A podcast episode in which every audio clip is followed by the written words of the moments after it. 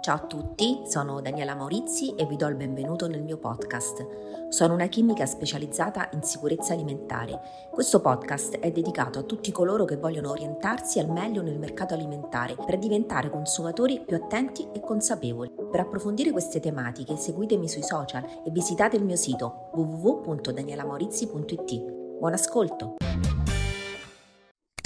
Non solo un mucchio di numeri e scritte, ma un vero e proprio vademecum per il consumatore. Le etichette sono le nostre alleate numero uno per una scelta d'acquisto consapevole e saperle leggere correttamente ci rende dei super consumatori. Chiudiamo oggi la miniserie dedicata alla riscoperta delle basi della sicurezza alimentare, affrontando un capitolo davvero fondamentale, quello dell'etichettatura. Cosa dice la normativa, quali informazioni devono essere presenti e come leggerla.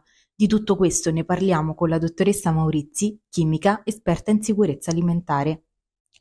Dottoressa Maurizi, non voglio fare spoiler agli ascoltatori, ma il 2014 è stato l'anno di svolta dell'etichettatura. Può dirci il perché? Allora, sì, è proprio vero, eh, infatti a partire dal 13 dicembre 2014 è entrato in vigore in Italia e così anche in tutti i paesi dell'Unione il regolamento 1169 del 2011 che eh, è proprio relativo alla fornitura di informazioni sugli alimenti ai consumatori. Allora, appunto, il decreto e il regolamento, un regolamento del 2011 e viene pubblicato proprio in Gazzetta Ufficiale già nel 2011.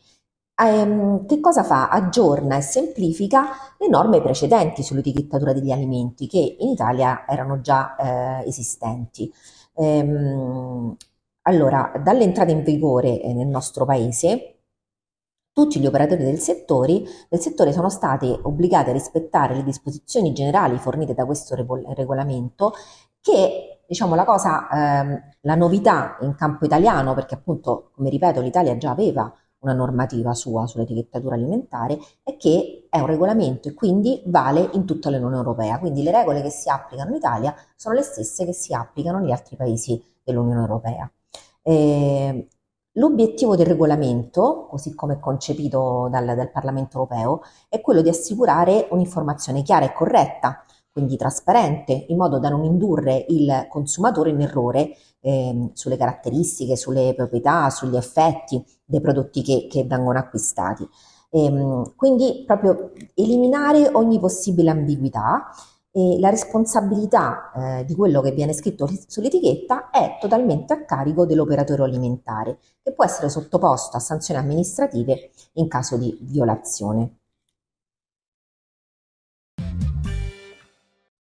Quali sono le informazioni che troviamo in etichetta? Ah, questa sì che è una bella domanda. Eh, allora, come, come, avete visto, in etichetta c'è un po' di tutto, no? C'è veramente di tutto di più. Possiamo passare la sera a letto, invece di leggere il libro, possiamo leggere l'etichetta di un prodotto acquistato. E, ehm, però dobbiamo sapere che ci sono una serie di informazioni obbligatorie e altre invece che sono facoltative. Eh, l'importante è che esse siano trascritte in maniera chiara a caratteri e colori facilmente leggibili. Ehm, infatti, forse non, non, tutti sanno che il regolamento stabilisce addirittura eh, elementi quali le dimensioni del fonte il carattere da utilizzare e anche delle caratteristiche di formattazione, per esempio l'utilizzo del grassetto, del corsivo o appunto di un altro modo per evidenziare la presenza degli allergeni nella lista degli ingredienti. Allora, non possiamo trovare caratteri inferiori a 1,2 mm, ok? Mentre nelle confezioni più piccole, non so, quelle delle spezie, eccetera, allora lì c'è una deroga per cui il carattere non deve essere inferiore a 0,9 mm. Allora, quali sono le informazioni obbligatorie che noi dobbiamo trovare sempre in etichetta? Allora, abbiamo le denominazioni dell'alimento, l'elenco degli ingredienti, la quantità di alcuni ingredienti o di categorie di ingredienti, la quantità netta dell'alimento, il termine minimo di conservazione o la data di scadenza, poi ancora ah, condizioni particolari di conservazione o le condizioni di impiego, il nome, la ragione sociale e l'indirizzo dell'operatore del settore alimentare, no? che abbiamo detto che è, è l'unico responsabile, il paese d'origine o luogo di provenienza e eh, le istruzioni per l'uso, per i casi in cui la loro omissione renderebbe difficile un uso adeguato dell'alimento Ehm, quando le bevande contengono più di 1,2% di alcol in volume va indicato il titolo alcolometrico volumico effettivo e poi una dichiarazione nutrizionale, anche quella è obbligatoria.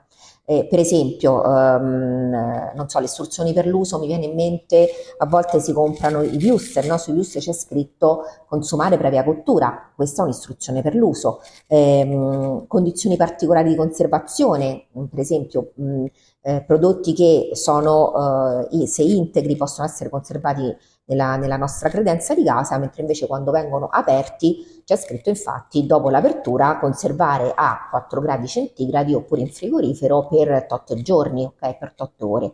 Quindi queste sono tutte quante cose obbligatorie che noi troviamo sull'etichettatura.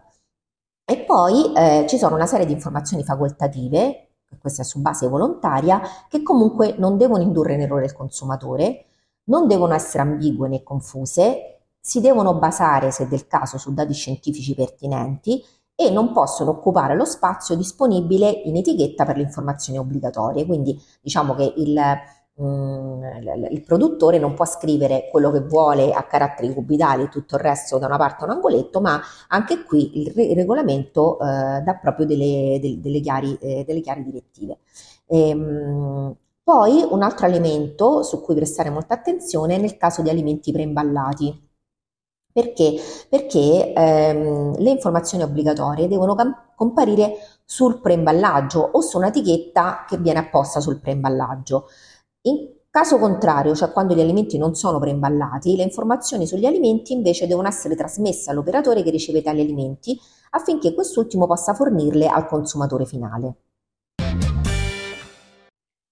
Queste regole sono valide per i prodotti alimentari anche di altri paesi? Allora, eh, come dicevo prima, il regolamento 1169 del 2011 e poi tutti quelli, diciamo, tutti i regolamenti che trattano di claims, quindi sia salutistici che nutrizionali, eccetera, sono validi in tutti i paesi dell'Unione Europea.